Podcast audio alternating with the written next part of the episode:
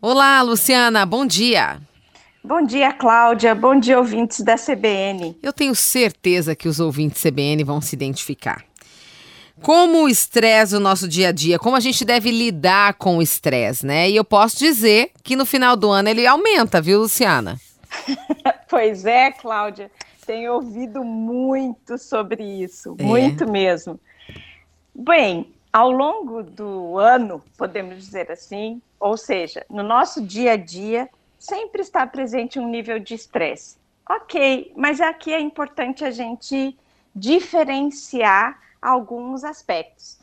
É, o estresse mesmo que eu estou me referindo aqui, Cláudia, é aquele que o organismo saiu de um estado de equilíbrio e está com dificuldade aí de voltar, de restabelecer esse equilíbrio. Então, uhum. eu já estou uhum. falando de um nível de estresse mesmo, porque o estresse tem fases aí, né? Tem níveis, uhum. e eu estou falando desse, que deixa a pessoa cansada, irritada, com alteração de humor, com é, está, é, sistemas fisiológicos alterados, coisas certo. assim.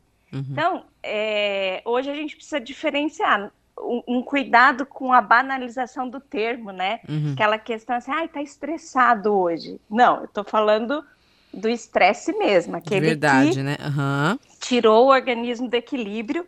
Então, vão aí algumas dicas bem importantes. Primeiro, reconhecer o que está causando o estresse. É um evento específico ou é uma situação já que você está vivendo há algum tempo? Uhum. Um evento passageiro ou um evento mais é, longo, podemos dizer assim.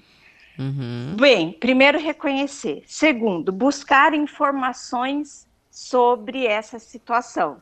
Cláudia, aqui entra algo muito importante. Buscar informações é diferente de pedir opiniões. Certo. O, opinar, todos opinam. Uhum. Agora, informações precisas sobre aquilo que se está vivendo faz muita diferença.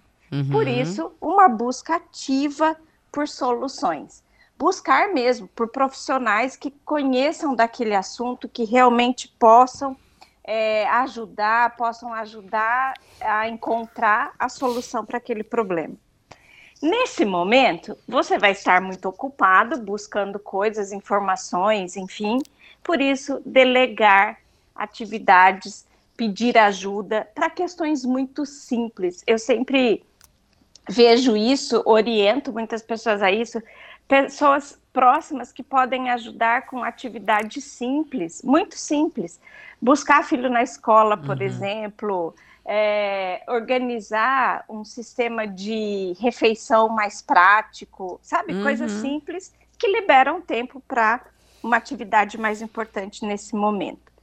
Por isso, também diminui o nível de exigência consigo mesmo, se você está muito ocupado, preocupado, direcionando mesmo a ação para resolver uma situação, provavelmente você não está em condições de fazer tudo num nível de excelência. Então, baixa o nível de exigência, isso vai passar, e nesse momento a prioridade é resolver o que está causando estresse.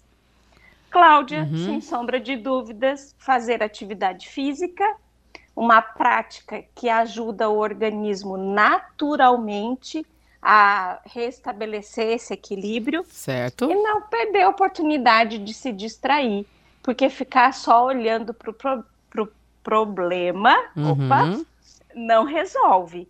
Então, não perder a oportunidade de se distrair, porque se ficar focado, diminui a chance de encontrar uma saída e às vezes ali se distraindo, é, fazendo uma atividade prazerosa, as ideias, inclusive, de como solucionar, com quem falar, como buscar ajuda, elas aparecem. É então, verdade. problemas acontecem, no dia a dia temos estresse, precisamos realmente ter uma postura mais ativa, uma postura de solução. E principalmente, Cláudia, como você falou, no final do ano, é. geralmente as pessoas estão vivendo aí circunstâncias mais estressoras. É verdade. Bom, Obrigada, Luciana. E que a gente passe aí por estresse que são naturais nesses momentos, mas com sabedoria, como você disse, tentando colocar na, na balança, porque também passa.